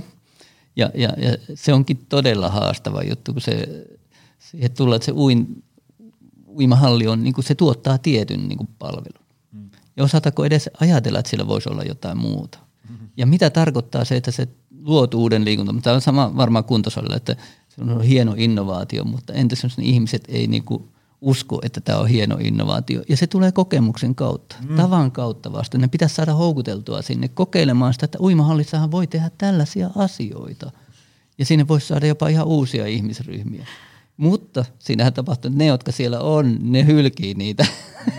että jos sinne tulee uusia harrastajia, vaikka leikillistä niin kuin uintisotaa tai mitä on jossain kokeiltu, ne aiemmat lähtee pois sieltä, kun ne, ne tykkää, että se on, se on huono asia. No, mutta tämä on, tämä on esimerkki sen, että se kokemus merkitsee niin kuin hirveän paljon isoihinkin asioihin jos mä saan tehdä mm. tähän uintiinkin lisäyksen, on pakko, pakko kertoa mm. tämmöinen hauska juttu. Tuli vastaan tämmöinen 1870-luvulla uransa aloittanut tämmöinen ornamental swimmer, eli siis tämmöinen käytännössä tämmöinen esiintyvä uimari, tämmöinen Agnes Beckwith, tämmöinen nainen, niin hän, he teki siis ihan tämmöistä kunnon bisnestä sillä, että he kierteli, hänen isä rakensi tämmöisen kristallikirkkaan altaan, mikä vietiin erilaisiin niin kuin teattereihin ja tämmöisiin erilaisiin isoihin halleihin ja paikkoihin, että ihmiset meni katsomaan, kun tämä Agnes siellä sitten ui tota, tämmöisessä altaassa ja teki kaiken näköisiä esityksiä, että hän esimerkiksi tota, he teki tämmöisen, että oliko hän 36 tuntia siellä altaassa ja hänellä tuotiin ruoka, hän söi siellä altaassa, hän luki sanomalehteä siellä altaassa ja se oli niin kuin tämmöistä suurta viihdettä ja hän kierteli ympäri Eurooppaa ja Amerikkaa niin kuin tekemässä näitä uimaesityksiä, että ehkä, ehkä tämä voisi olla yksi uusi idea. Taito, taituunnin niin kuin niin, se esi- menee siihen, kyllä, kyllä. Puhutaan isoista merkitystä. Mä oon aina sanonut, että mulla on ystävä, joka voitti tota, taitouinnissa olympiahopeaa mutta hän, hän ei tietysti itse uinut, vaan hän sävelsi sen teoksen, jota käytettiin siinä, siinä tota, olympiahopea kappaleen taustalla ja, ja esityksen taustalla. tota, tämä kulttuurin ja liikunnan yhteys on niin kuin toinen, toinen juttu, joka on niin kuin lisää merkityksiä, jos osataan käyttää. Mutta jos mennään näihin lajeihin, sitten se niin kuin hiihto, nyt on viime, viime talvella varmaan lisääntyi hiihto kyllä, kyllä tämän tota, koronan ja hyvän talven, edellisen talven lumettomuuden lisäksi, mutta se, se on myös mennyt alaspäin. Sitten kotivoimistelu tyyppiset jutut on noussut jonkin verran, kuntosalitoiminta on noussut selkeästi. Juoksu on pysynyt kai jonkin verran niin kuin samana, siinä tapahtunut ihan hirveästi muutosta. Ja sitten ohjattu liikunta on yksi sellainen, joka on noussut. Nämä on nyt vähän silleen, että mä en muista ihan tarkkaan näitä, mutta siis että se on pysynyt aika samana. Ja mä, mä, mä itseäni kiinnosti se, että kun puhutaan, että, että on, ihmiset harrastaa ja haluaa uusia juttuja. No ensinnäkin voisi sanoa, että no ei, ei ehkä sittenkään ole ihan hirveän isoa muutosta. Sitten mä jaottelin sitä vähän uudelleen sitä juttua ja katsoin, että miten eri vuosikymmenillä on tapahtunut niin nyt, nyt se mun tulkinta näyttää siltä, että se isommat muutokset niin kuin uusissa lajeissa tapahtui sinne 90-luvulla, ei, todennäköisesti myös 80-luvulla jo, että siinä tuli niin kuin salibändi, joka oli tosi iso juttu ja sitten tullut niin kuin kuntosali voi sanoa myöskin, että se oli niin kuin silloin, silloin uusi. Sitten oli mailapelit, oli hirmu suosittuja, tai hirmu suosittuja, muistaakseni oli jossain vaiheessa kymmenen parhaan joukossa. Tämä luokittelu on tietysti vähän hankala, kun tässä on niin kuin osittain on ihan niin kuin kaikki lajit ja sitten on mm. vähän niin kuin näitä yhdistelmiä, mutta, mutta selvästi niin kuin squash ja nämä, tennis ja nämä oli niin kuin tosi suosittuja. Nyt, nyt, vaikka nyt on ollut, ollut tota sulkapallobuumia ja jotain muuta, niin se ei näy lähellekään niin isona, isona juttuna. Että tota, joitakin tällaisia uusia on mennyt ja sitten ne on laskenut ja sitten taas tullut se oli surffausta ja kaikkea tällaisia, niin kuin ne menee ja tulee. Ja sitten joku on jäänyt, joku, joku on jäänyt sitten sinne niin kuin pysyväksi. Mutta se muutoksen niin kuin suurimmat u, uusimmat muutokset oli, oli ehkä ajottu sinne siihen, siihen kohtaan, että 2002 ne näkyy, mutta nyt on tapahtunut se, että ei, ei ole enää tullut niin paljon muutoksia. Toista tietysti voi sanoa, että ne uudet tuli jo, mutta, mutta jos sanotaan, että vaaditaan uusia, niin nyt näyttäisi, että ei ne ole ainakaan onnistunut lyömään läpi niin kuin väestötasolla kovin paljon. Yksi sellainen, joka ei näkynyt tuossa lajijutussa, oli sellainen kuin tanssi, joka on ollut, se on liikunnallisesti tosi iso asia ja myös merkitysmaailmassa niin se oli suorastaan romahtanut nyt 2002, että oliko se 28 prosenttia tai jotain sellaista harrasti vielä 2000-luvun vaihteessa ja nyt oli alle 10, joka liittyy aika paljon sukupolveen varmaan, siis se tanssilava sukupolve, että vaikka julkisuudessa sekin näyttää siltä, että uudet nuoret turuna harrastaa tota, paritansseja lavoilla, niin, niin isossa kuvassa se onkin kuitenkin vähentynyt tosi paljon. Että kun me katsotaan koko kansaa, että, että se, se, mistä me puhutaan populaarijuttu, niin ne on kuitenkin 20-40-vuotiaiden niin kuin harrastuksia suurimmaksi. Se, mitä ikääntyneet tekee ja mitä ehkä lapset tekee, niin se ei, se ei ehkä näy julkisuudessa niin selkeästi. Että, että on hyvä katsoa välillä näitä, näitä tota, tilastoja ja hitaampia muutoksia. Lotta aina sanoo, että toi näkyy 1800-luvulla. Ja, ja sekin on hyvä niin kuin olla, olla suhteellisuuden tajua, ettei, ettei vouhkaannut, mutta, mutta siis kokemuksen ja merkityksen juttu, sehän on niin kuin, joka lajissa voi olla niin kuin kaikki nämä merkitykset mukana. Jos vaan niin kuin se ihminen itse kehittää itseään, että me ei niin kuin ajatella, Lotta puhuit siitä, että et, et usko isoon tarinaan, niin, niin tota, mua rasittaa tämä hirveä evoluutiojuttu, että, että tosiaan mitokondrio ratkaisee sen, että laihdutko tai, tai et ja, ja, ja tota, kaikki on niin kuin sieltä metsästä ja keräilijän niin kuin ruumiillisuudesta tai biologiasta tule, tulevaa, niin kyllähän se antaa sille ihmiselle, joka sulle tulee tänne asiakkaaksi esimerkiksi niin kuin sellaisen kuvan, että, että me itse, mun oma tahto ei merkitse mitään. Ja tuossa pyörällä mietin, että pitäisikö jokaiseen niin tällaiseen evoluutio- tai oma valinta tahtoon laittaa niin kuin kohta, että, että laita prosenttiosuudet, kuinka paljon tästä niin kuin biologista sun mielestä tai geneettistä, kuinka, kuinka paljon ympäristö, johon voi vaikuttaa ja kuinka paljon sitä omaa, omaa niin kuin kasvua ja tahtoa. Voisi siellä laittaa vielä neljänkin, mutta, mutta näilläkin jo sitten vähän selviäisi niin kuin tavallinen ihminen ajattelee, että mikä se mun mahdollisuus vaikuttaa on asioihin. Ja, ja sitä kuitenkin pitäisi vahvistaa, vaikka niin kuin mä teen mun opiskelijoille kysymykset, että mitäs, mitäs lajia sä harrastat? Ja sitten, sitten käydään, onko se, oliko se sun oma valinta? Kaikki on niin kuin 100 prosenttia, että on oma valinta. Sitten käydään läpi, missä kaupungissa sä oot, mitä siellä harrastetaan, kuka sut on vienyt sinne, onko se itse mennyt sinne, ketkä on sulle tärkeitä ihmisiä, miten se seuratoiminta, loputaan sitä, että en mä ole tehnyt mitään valintaa ikinä. Mutta se, se on niin kuin, suhteellis, suhteellista on kaikki, mutta siis se, että et, et hyvähän se olisi, jos elämäntapaan muutos tehdään, niin kyllähän se täytyy itse lopulta tehdä. Mm, mm. Et miten me voidaan tässä niin kuin kulttuurissa ja biologiassa ja kaikessa evoluutiossa niin kuin löytää se voima tehdä sellainen positiivinen muutos, niin sehän on äärimmäisen tärkeä kysymys ihan kaikilla koulussa, Mm. kuntosalilla, omassa elämässä. Mä mietin, että nyt kun me voitaisiin tähän loppuun tiivistää. Mä, mä en tiedä kauanko tämä tiivistys kestää, mutta se tiivistys kestää niin pitkään kuin se sitten ottaa. Mutta niin kuin, nyt jos ajatellaan, että tuo langan päässä on tyyppejä, jotka on sillä, että okei, aukesi, niin kuin, en, en ole ajatellut asioita tällä ja tällä tavalla ja nyt kuulostaa vähän hullulta nämä mun oma arki ja, ja sitten on jotain niin kuin hyviä asioita ja sitten jotain, mitä pitäisi ehkä muuttaa. Ää, te kun osaatte katsoa asioita tällä niin kuin on otettu niin kuin 150 askelta taaksepäin ja katsotaan tätä liikuntaa ja, niin edespäin, niin äm, otetaan tämmöinen kaksiosainen kysymys. Mitä meidän sun mielestä pitäisi muuttaa ikään kuin tämmöisellä niin kuin yhteiskunnallisella, rakenteellisella tasolla? Ja entä mitä sitten pitäisi muuttaa? Tavallaan, kuin, että mihinkä yksilön pitäisi tarrata kiinni? Ja, ja nyt niin kuin – saatte puhua just niin konkreettisesti tai ympäripyöreästi kuin, kuin ikinä, ikinä haluat. Mä, mä ajan siis sitä takaa, niin kuin, että et tota, niin kuin säkin tuossa, sun lauseen keskellä rupesin miettimään sitä, että vaikka jos meidän poika harrastaa nyt vaikka jalkapalloa, se niin kuin, ei missään seurassa, vaan niin kuin intohimoisesti kavereiden kanssa ja yksi niin jalkapallo, jääkiekkoa, pyöräilyä ja, ja, ja parkouria, tämmöistä niin kuin no, ollaan käyty niinku kurssilla, mutta myös niinku loikkii metsässä siinä, missä seiskavuotiaat muutenkin, niin aika paljon sitä on mahdollistanut sen, että meillä esimerkiksi on varaa ostaa vaikka niin kuin BMX-pyörä ja, ja vartin päästä meidän koto on tämmöinen niin kuin todella hieno BMX-rata ja, ja, ja, ja jalkapallokenttä on kolmen minuutin kävelymatkan päässä meidän tota, alaovelta ja niin edespäin. Et me, sitä määrittää tai niin kuin, se vaikuttaa tosi paljon siihen, että minkälaiseksi kunkin ihmisen liikunta elämä rakentuu, niin kuin se, se, missä me eletään, kulttuuri ja niin edespäin. Sitä, sitä pitää ikään, ikään kuin, niin kuin olisi hyvä muokata hyvään suuntaan, mutta sitten taas tämmöisten, tämmöisten muokkaaminen voi kestää aika kauan. Ja sitten jos ajatellaan, että ihmisen vaikka terveydentila on sellainen, että pitäisi aika akuutisti tehdä jotain, niin sitten ei ole välttämättä ehkä kauhean hyvä jäädä vain odottelemaan sitä, että maailma muuttuu ympärillä semmoista, että mä onnistun helposti.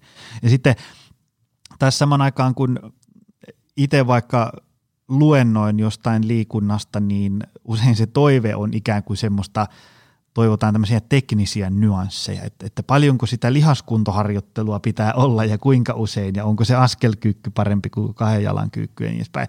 Semmoista, joka joskus johtaa siihen, että ähm, tavallaan, että jos puhutaan, että tätä on lihaskuntoharjoittelu, tätä on kestävyysliikunta, tätä on arkiaktiivisuus, sitten se menee semmoiseen, että no, no voinko mä pelata nyt sitten enää tätä sulkapalloa, kun tuleeko siinä riittävästi tota ja, ja sitten pitäisikö mun vähentää, kun sitten mä niinku tarvitsisi olla tota. Ja sitten itsellä menee aina niinku, aa, että nyt mä, onko mä aiheuttanut niinku, li, niinku vienyt ihmisiä ihan sivuraiteen, jos, jos sä nautit siitä sulkapallosta ja sä oot pelannut sitä 15 vuotta ja se on niinku parasta ikinä, niin älä nyt herra jestas missään nimessä lopeta sitä sen takia, että se ei välttämättä täytä jonkun Jonin luentokalvon kaikkia nyansseja, vaan niin kuin, että se pitää olla niin kuin nautinnollista, hauskaa ja niin edespäin.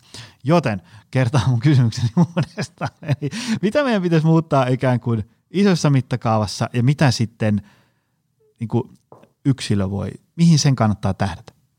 Haluatko Arto aloittaa? Mä en tiedä, sitähän menee varmaan tunti, mutta tota, mä, mä, aloitan, mä aloitan tästä, tästä viimeistä, siis tämä tehokkuus on, siis se, se vaatisi oman saarnansa. Siis, että, eikö siis oikeasti, jos sä odotat tehokkuutta, niin, niin lopulta sulle annetaan tabletti käteen. Hmm. Niin kuin sä huomasit, että sitähän se on, että jos, jos ihminen aina haluaa sen paremman ja tehokkaammin jutun, se ei rakasta silloin. Se, ne kokemukset ei ole silloin riittävän tärkeitä. Se, se on tuhoisa tie, mä sanon heti. Mm. Se, se ei tule olemaan hyvä. Koska just ne ihmiset, jotka löytää kokemusta, merkitystä, monenlaista, ne, ne liikkuu. Mutta ne, jotka yrittää saada oikotien tehokkaaksi, niin, niin tota, silloin, silloin se kapenee ja heikkenee se merkitysmaailma. Ja se lopulta tarkoittaa sitä, että et tota, sun pitää koko ajan keksiä joku sellainen, että mitä vähemmän mä teen, sitä he, Ja, si, silloin se ei ole enää sitä, sitä niin kuin tekemistä. Mä, mä, mä, mä oon sanonut helppo ohjata.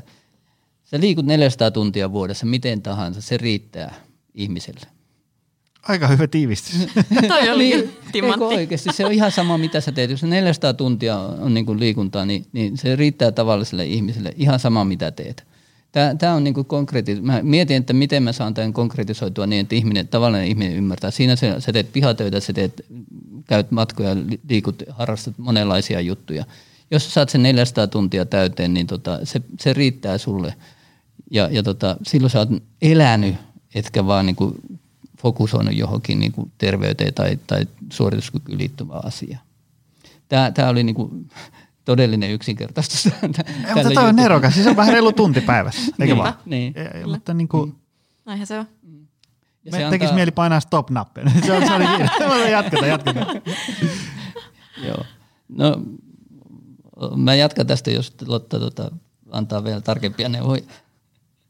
No niin, No, entä Lotta? tota, no mä itse asiassa jäin just sitä pohtii, niin kuin Jonikin sanoit, että, että kyllähän, niin kuin, kyllähän se liikkuminen on tosi helpoksi tehty ihan oikeasti. Just se, että ne kentät on lähellä sille, että voit koska tahansa lähteä ulos kävelylle, että se on sitten vaan niin kuin pukeutumiskysymys, että mitä sä meet, että tavallaan just se, että, että vaikka niin kuin voidaan sitten puhua totta kai sen materiaali, se ympäristövaikutuksesta, just vaikkapa nyt nämä tuolit, että kuinka helppoa on valita se, että istuu eikä seiso, kävelee, eikä ota sitä bussia tai, tai muuta. Että tavallaan lopulta niin kuin, mun mielestä on jopa niin kuin vähän turhakin erottaa niitä niin kuin yksilöä ja yhteiskuntaa toisistaan, koska jos miettii, että mikä yhteiskunta on, niin sehän lopulta koostuu kuitenkin niistä yksilöistä mm. ja, ja siitä, että, että tavallaan niistä yksilöiden ajatusmaailmasta, mikä sitten voidaan niin kuin kuvailla just tämmöisenä kulttuurina, että miten me toimitaan, miten me ollaan totuttu tekemään asioita. Ja siihen sitten liittyy tämä sosiaalisuus ja se, että mitä niin kuin, mistä sä saat sen niin kuin kuvan, että niin kuin mallioppiminen ja kaikki tällainen, että, että on tapa tehdä asioita. Että sehän niin kuin lähtee toisaalta just siitä niin kuin yhteisöstä, toisaalta siitä yksilöstä, mutta niitä on niin kuin hirveän vaikea lopulta erottaa toisistaan. Että sitten ehkä just niin kuin keskittyisin, niin kuin Artokin on näissä omilla kursseilla opettanut tavallaan, että minkä takia se liikkuminen, mikä tekee siitä sen merkityksellisen, mikä siitä tekee mielekkään, ää, minkä takia sä teet sitä, että ylipäätään että pysähdytään miettiä sitä, että miksi sitä tehdään ja mitä, mitä, niin kuin, mitä kaikkea hyötyä sillä niin kuin kokonaisvaltaisesti on. Ja toisaalta just toi, että tämä 400 tuntia vuodessa, niin just niin, että, että ei niin kuin tarvii just lokeroida ja kategorisoida, että mitä, mitä niin kuin täytyy tehdä, kuinka monta askelkyykkyä ja, ja onko nyt tarpeeksi hauiskääntöä ja muuta, vaan pikemminkin ylipäätään niin kuin avarettaisiin sitä katsetta siihen, että mitä kaikkea se liikunta ja liikkuminen ylipäätään antaa voi myös, olla. Antaa myös aikaa. Kyllä, se, kyllä. Sehän, sehän on rakkauden Juuri osoitus, näin. annat aikaa. Niin sanotaan Niin, parisuhteessakin sä annat aikaa, lapsille annat aikaa, liikunnalle annat aikaa, etkä pyri vähentämään sitä. Juuri Se näin, on niin kuin yksi sellainen juuri näin. Tästä, tästä voisi niin puhua tästä, että toinen, toinen kokemusten lisäksi erittäin iso tekijä tässä on niin kuin se, että miten sukupuolille niin kuin mahdollistettavat niin kuin rooliodotukset, mahdollisuudet toteuttaa Just näin. eri, eri rooleissa, vanhempana, työssä, vapaa-ajalla ja, ja tota, tota, tota, parisuhteissa. Ne odotukset on niin kuin lisääntynyt ihan hirvittävästi. Ja, ja niiden täyttäminen vaatisi niin kuin 36 tu- tu- tuntia vuorokaudessa ja 10 päivää viikossa. Ja meillä edelleenkin on vaan 24 tuntia seitsemän päivää. Ja, ja se ristiriita, niiden hierarkisoiminen on vaikeaa ja liikkuminen tahtoo jäädä siinä vähäiseksi, ellei osaa yhdistää niin kuin parisuhdetta ja liikuntaa vaikka yhteen. Meillähän on sukupuolittuneet harrastukset. Ja sitten kun sä menet yhteen ja sulla on lapset, niin, niin tota, aika loppuu, kun joku, sä teet yksin, tota, vaimo tekee tota, lapset, tota, miksi ei tehdä yhdessä? Yritetään niin kuin saada sitä tehosta. Siinä, siinä se tehostaminen on tavallaan, tämä synergia on niin kuin fiksua kyllä, mutta tota, mutta se, se on ihan toinen, toinen juttunsa. Ja toikin liittyy just siihen niin kuin kulttuuriin. Tavallaan Kyllä. se, että miten, miten me, niin kuin, mitkä on semmoisia, mitä sä näet ympärillä, mm. mitä muut tekee, mitä, okei, okay, mitä mä voisin itse tehdä. Mm. Että tavallaan siitähän se niin kuin lähtee, että se on vähän niin kuin vaikea sitten sanoa, että kummasta sen pitäisi lähteä. Että se pitäisi olla vähän semmoinen niin kuin kokonaisvaltainen juttu. Että ehkä, jo sit, ehkä sit, jos mä niin kuin vielä tota tämmöinen – 1800-luvun anekdootti tietysti tähän loppuun, niin tavallaan just se, että kyllä se kuitenkin niin kuin just tämmöisen yleisen hyvinvoinnin ja muun niin kuin peruspilarit, ne uniravinto, liikunta, niin sieltä ne löytyy niin kuin ajan takaa. Ja sitten yksi eräs tota, liikuntakasvattaja tai liikuntakasvatusoppaan kirjoittaja just tiivisti niin kuin hyvin tavalla just siitä, miten niin kuin pitäisi olla lopulta aika rento asenne siihen, siihen liikkumiseen. Että hän oli sitä mieltä, että, että kyllä ne ihmiset, niin kuin kyllä ihminen liikkuu, jos sen vaan antaa liikkua – et ei, niin kuin, ei tarvi miettiä sit lopulta niin, niin kuin pitkälle sitä, että mm. et kyllä ihminen sitten, niin kuin, tähän uskoo, että ihminen luontaisesti sit tekee mitä tekee. Tämä on tietysti vähän just tämmöinen niin evolutiivinen näkemys asiaan, mutta kuitenkin kyllä mäkin siihen niin kuin, siltä osin mun mielestä se on hyvä ajatus siitä just, että, että ajattelee laajasti sitä, että mitä kaikkea. Voisi tehdä ja just hakee sitä mielekkyyttä siihen. Tuohon, tuohon pitää sanoa, että sit, se, se varmaan vääristynyt se kulttuuri. Mutta mut mä, mä kiteytän vielä niin tosi, tosi isosti, kun sä kysyit siitä, että miten yhteiskunta, yksilö ja, ja niin kuin itse asiassa tässä niin kuin yhteisöt ja yhteiskunnan eri sektorit voisi tehdä tämän. Suomessahan me ollaan, me ollaan niin kuin eletty 70-luvulta lähtien sitä mahdollisuuksien tasa-arvon niin politiikkaa kaikessa. Et me rakennetaan niin kuin vaikka liikuntaympäristöt hirveän hyviksi ja koko ajan se liikkuminen vähenee. Sitten meillä on loistavat liikunta, lähiliikuntapaikat ja kuntoliikuntapaikat ja lenkki ja, ja ladut ja kaikki täällä. Ja me liikutaan vähemmän. Ja se liittyy sellaiseen ajatukseen, että oltiin sellaisessa kulttuurissa, että kyllä silloin, silloin se oikeasti lisäsi liikuntaa, kun ei ollut niitä paikkoja. Ja se oli tämä having, loving ja being ajattelu, joka on mun mielestä aivan liian passiivinen, siis että olla omistaa ja, ja, ja tota, tota, tota, olla niin kuin tuota merkityksellisiä suhteita kyllä. Se pitäisi olla nyt tähän aikaan. Ei, niin kuin, ei sitä saa niin kuin, nihiloida kokonaan sitä juttua, mutta jos ajatellaan liikuntaa ja monia asioita elämäntapaan liittyen, meidän pitäisi ajatella se uudelleen, että meillä olisi experience, meaning ja doing. Nämä olisi niin kuin uudet tasa-arvon ja tasa-arvoisten mahdollisuuksien niin kuin jutut keskittää siihen, minkälaisia kokemuksia kaikki saa, minkälaiset merkitykset niitä on. Tämä on niin kuin jälkiteollisen ajan niin kuin juttu ja, ja, ja sitten se, että aktiivisuus, aktiivisuus tehtiin mitä tahansa, niin tota, se on tärkeää, ei pelkästään liikunta. Oli kulttuurihalastus, vapaaehtoistoiminta, kaikki harrastustoiminta, se on niin kuin vähentynyt ja se on huono asia ihmisille, mielenterveydelle ja yhteiskunnalle. Et, et jos me tähän, tähän päästäisiin, muutettaisiin tätä niin kuin isossa kuvassa, niin se vaikuttaisi myös yksilöihin niin, että ne, ne tota, aktiivisesti löytäisi vaikka tälle kuntosalitoiminnalle merkityksiä, vaikka tämä onkin niin kuin abstrakti, että täällä on niin kuin laboratorio ja sitten maailma on jossakin muu. Hei, tämä, tämä oli mainio. Tämä oli aika harvoin saa heittää tälle vaan niin kuin pallon vieraille ja sitten sieltä tulee ja siellä itse vaan nauttia tästä. Ähm, hyvästä keskustelusta. Tota, ähm, mistä teidän juttuja voi seurata? Mä oon tässä koittanut vähän kirjailla talteen eri linkkejä, mä laitan ne tuonne show notesihin sitten loppuun, mutta tota, miksi liikun.fi on, on Arton? Joo, siellä on nyt tota, siellä on siis valtavasti juttuja ja niiden juttujen sisällä on valtavasti juttuja. Eli mä oon linkittänyt sinne niin kuin paljon, paljon niin kuin jatkojuttuja. Tosin nyt mä en vähän aikaa blogannut, mulla on niin kauheasti kiirettä, että mä oon, mä oon ollut Facebook-sivuilla tehnyt niitä juttuja ja sitten mä oon tehnyt YouTubea ja, ja, ja, ja etäkoulutuksia. Mutta tota, mä yritän linkata niitä nyt sinne, sinne sivuille kanssa nyt, että mitä tässä on tullut tehtyä. Et sieltä löytyy sitten jo alkaa löytää niin kuin monenlaista materiaalia. On sillä nytkin, mutta tota, tota, tota, sinne kyllä kannattaa mennä, vaikka, vaikka tota, suosituin muuten on ollut yllättäen, kun mulle tehtiin lonkkaleikkaus, niin siitä kuntoutumisesta tein blogin, aloitin kirjoittaa heti eka päivänä sitä, niin siitä on kiitetty tosi paljon, koska se liittyy siihen, mitä puhuttiin, en muista oliko se tässä podcastissa, mutta ihmisillä on aika huono ruumillinen kokemus siitä, että tästä hetkestä T1, T2, kun mä teen jotain, niin tapahtuu oikeasti edistystä. Ja, ja se on yksi sellainen tärkeä kokemus siinä, että uskoo, kun on joskus tapahtunut se juttu, niin se voi tapahtua toisen kerran, vaikka välillä sitten repsahtaisikin. Niin se, se on yksi sellainen, sellainen juttu, mikä siitä sitten löytyy, että kun on romahduttanut, niin sitten sieltä voi nousta. Ja sitten Lotalla on lottavuori.com ja täältähän löytyy sitten tämä ää, menneisyyden jäljillä podcast ja, ja, ja niin edespäin. Juuri näin. näin. Se löytyy sosiaalisesta mediasta ja Spotify ja iTunes ja mitä näitä nyt on. Kyllä. Hei, kiitos tästä. Tämä oli virkistävä, virkistävä poikkeuksellisia näkökulmia. Niin kuin, aivan enpä ajatellut. Tässä kun teette, kun vääntää hauista ja penkkiä, koittaa syödä kasviksia, niin saattaa vähän kuplautua, että mistä tässä liikunnassa nyt oikeasti niin kuin onkaan kyse. Kiitoksia Lotta ja Arto paljon tästä visiitistä. Ole hyvä. Mä sanon kiitos. Ja kiitos sulle, arvoisa ystävä, sikäli mikäli jatkoit, jaksoit tänne ää, vähän ylipitkän jakson päätyyn saakka. Ensi viikolla taas uudestaan. Se on moi. Tutustu lisää aiheeseen optimalperformance.fi ja opcenteri.fi.